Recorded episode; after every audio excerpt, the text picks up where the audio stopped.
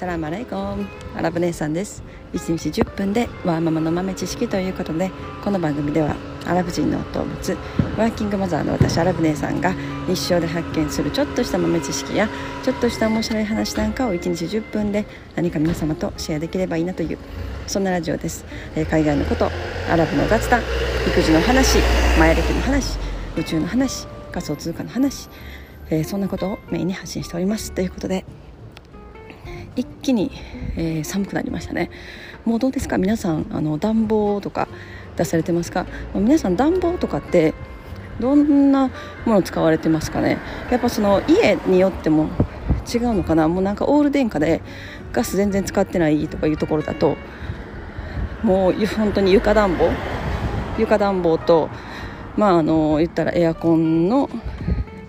暖房ですね。そういうのを使うのかな。私もなんかオール電化の家に住んでた時はもう本当そんな感じでしたね。もう床暖房本当24時間つけてて、でそれにプラスアルファ、寝る部屋には電気のなんていうんですか、ちょっと暖かくなるようなこうもやっと暖かくなるようなやつ、こうなんか昔ながらのなんか暖炉的な感じで作られてるなんか電気のあったかいやつ、なんかそういうのを使ってたかな。でもやっぱりオール電化だと冬はすっごい電気代高くなりますよね。でなんかその暖かさもなんていうのかな、こう芯から温まらないというか、なんかやっぱガスのある家、今はガスと電気両方ある家に住んでるので、やっぱガスある方がいいなってすごく思いますね。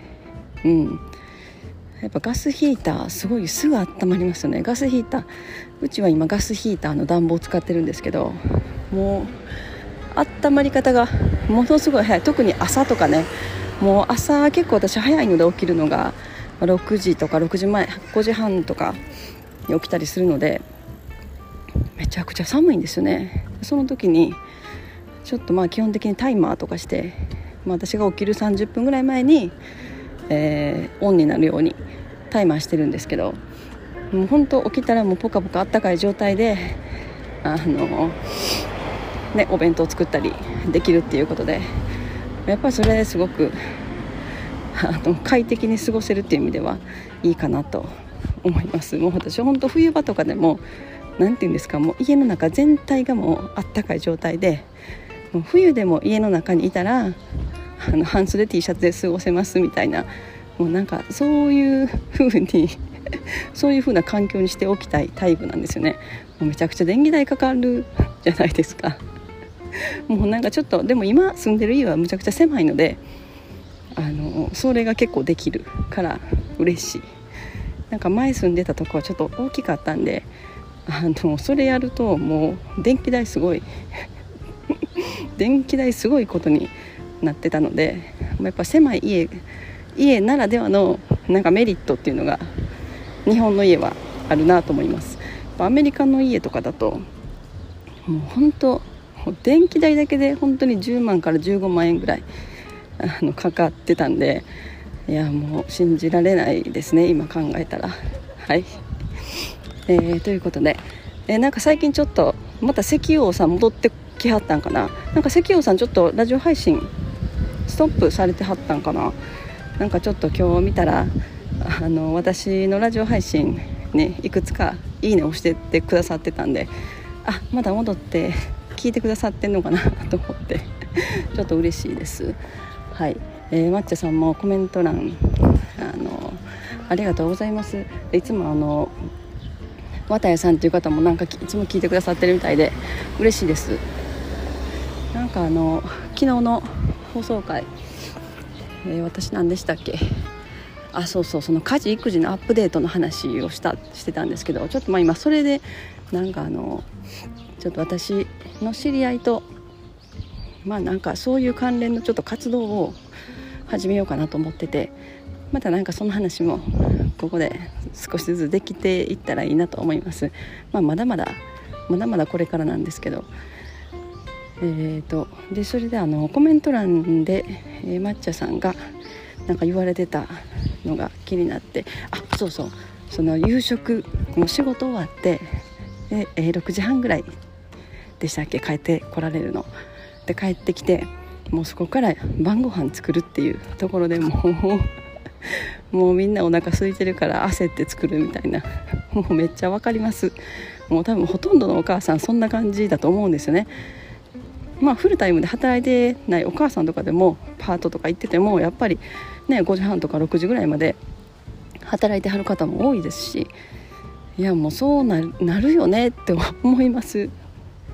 でも夕方になったらちょっと憂鬱になるっていう、もうお母さんからの話めっちゃ聞くんですよね、周りからも。もう夕方になるのが怖いみたいな朝起きて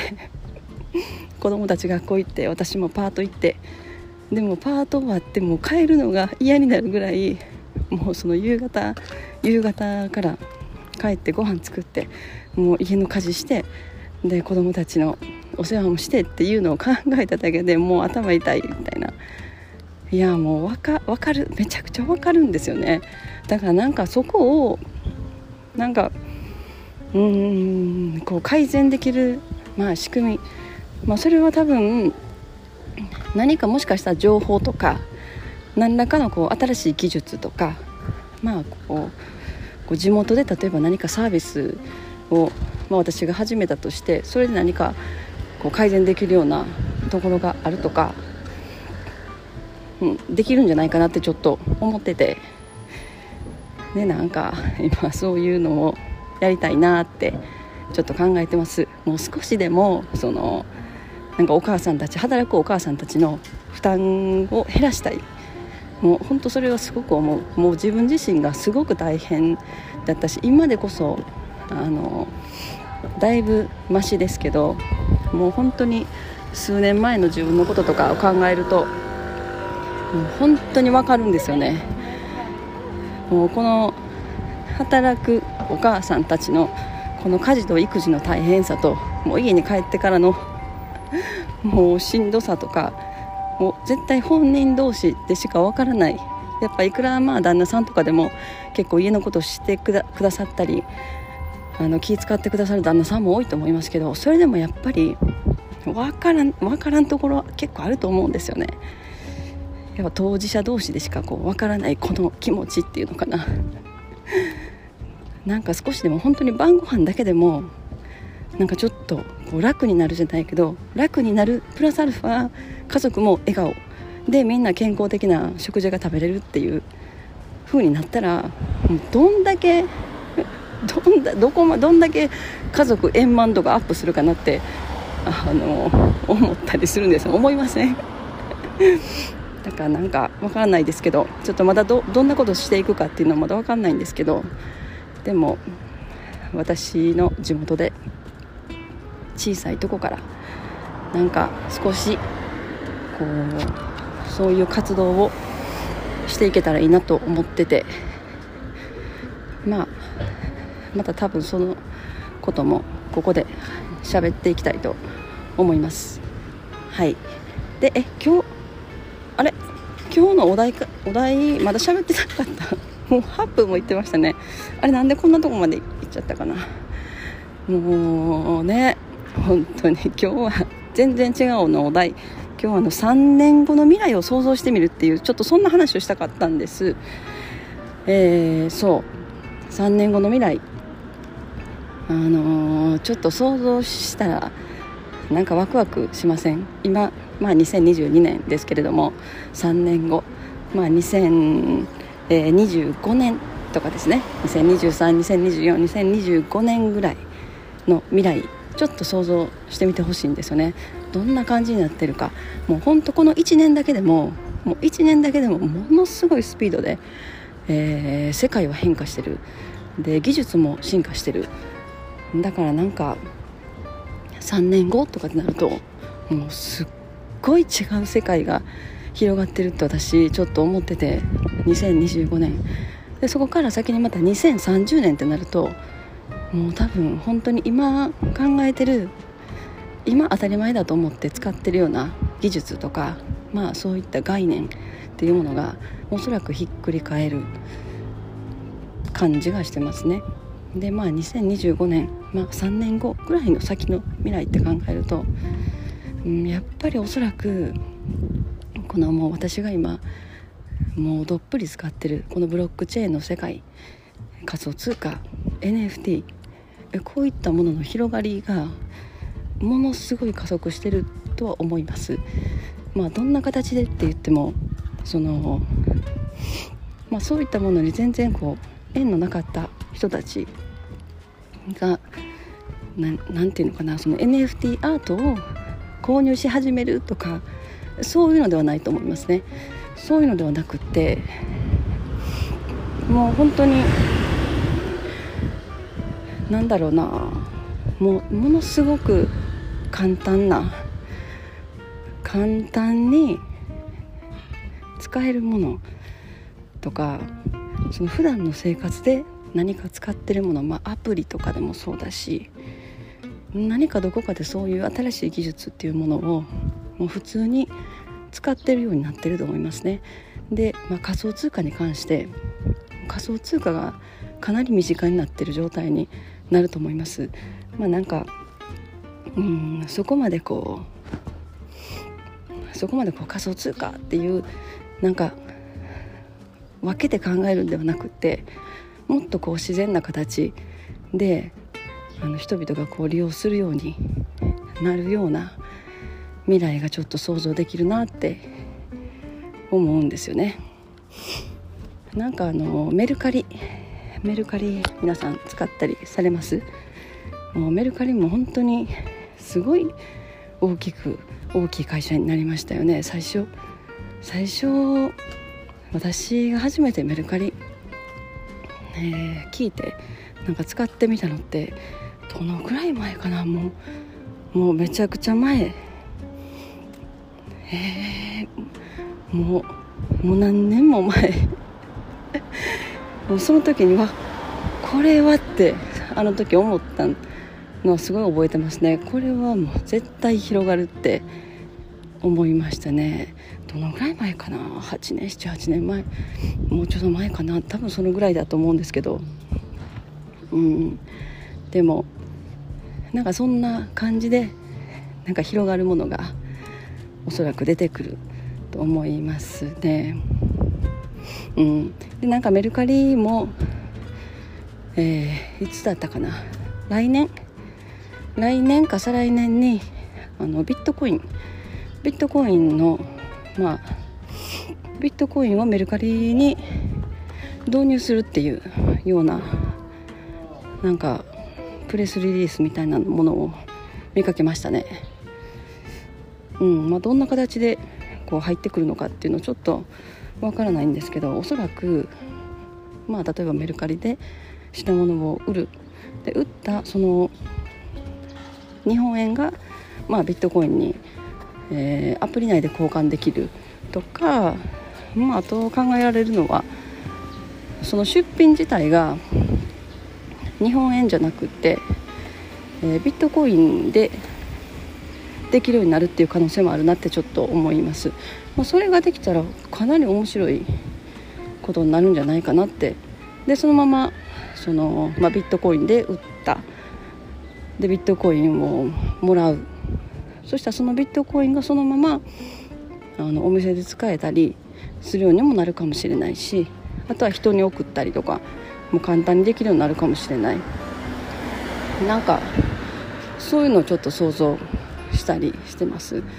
でもそんな形でビットコインがいろんなところに普及してくるっていうのも、ちょっと見えますけど、